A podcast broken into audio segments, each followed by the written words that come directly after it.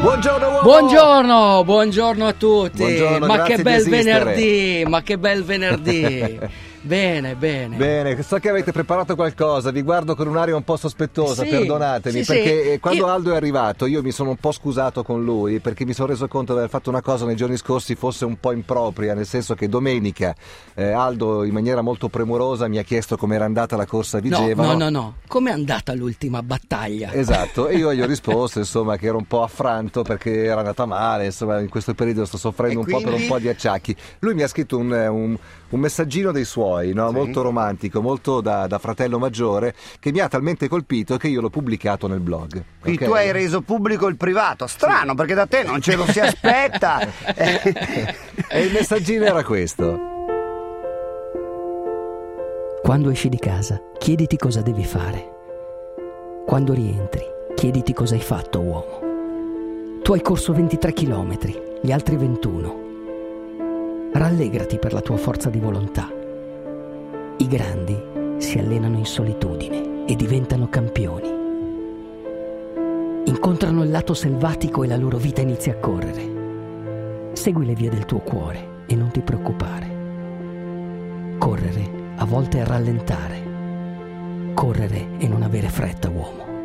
Un abbraccio, Aldo Rock.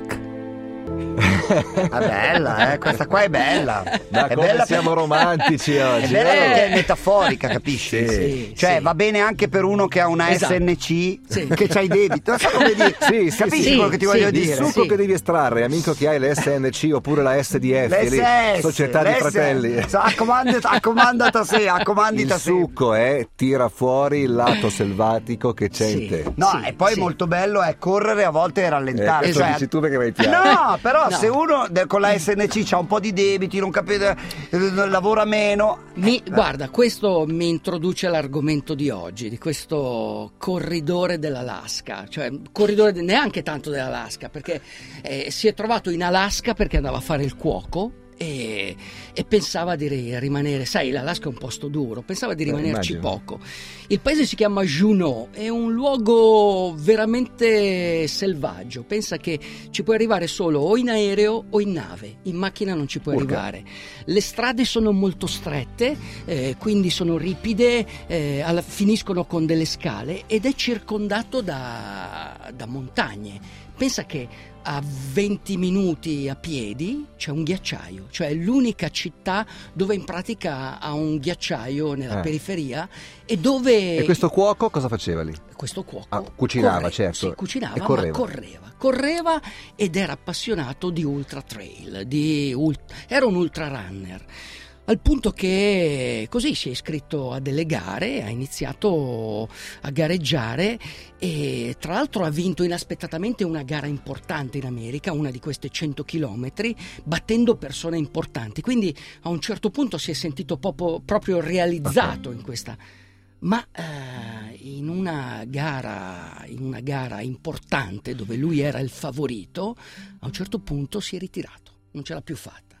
Si è ritirato perché non ce la faceva più, al punto che aveva quasi deciso di, di Di smettere smettere. di correre. Eh. Di smettere di correre, è classico. Eccomi. no, basta, non voglio più Cercavo correre. il punto di contatto, voglio- eccolo qua, trovato. e lui, eh, niente, non ha più fatto, come si dice, era uno preciso. Tabelle, al lunedì faceva il lungo, Linus, al eh. martedì faceva le ripetute, al mercoledì faceva la montagnetta, lì aveva le montagne.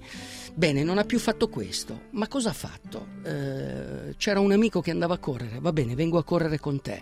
C'era il eh, tappascione che faceva il giro della casa, va bene, vengo a Mm. correre con te.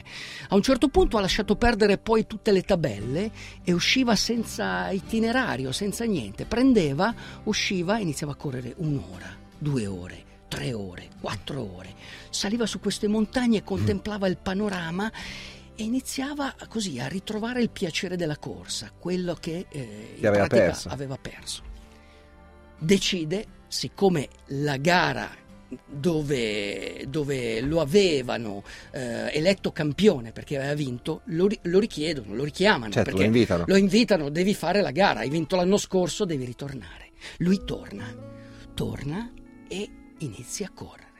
Corre tranquillo. Libe- la corsa perfetta, quella libera da paure, da sensazioni, da, da emozioni, quella del vero samurai, quello che l'anima in pratica a un certo punto è sintonizzata con l'universo. Bene, lui corre. Dopo 75 km aveva dietro tutti i più forti, erano tutti dietro di lui, a 5-6 minuti. Arriva al posto di ristoro e dice al seco- alla squadra del secondo, no? gli dice non va neanche a prendere l'acqua. E non era neanche una sbroffonata, va a dire Ragazzi, dite al secondo che fino adesso ho passeggiato. Adesso non ce n'è più per nessuno. Eh. E ha dato 40 minuti a tutti, vincendo la sua seconda 100.000. Erano scarsi gli altri, guarda. Era l'ho. veramente forte. Lui ha trovato il lato selvatico. Lui ha trovato la forza dentro, la volontà uomo, quella di andare, quella che devi trovare anche tu. Vai!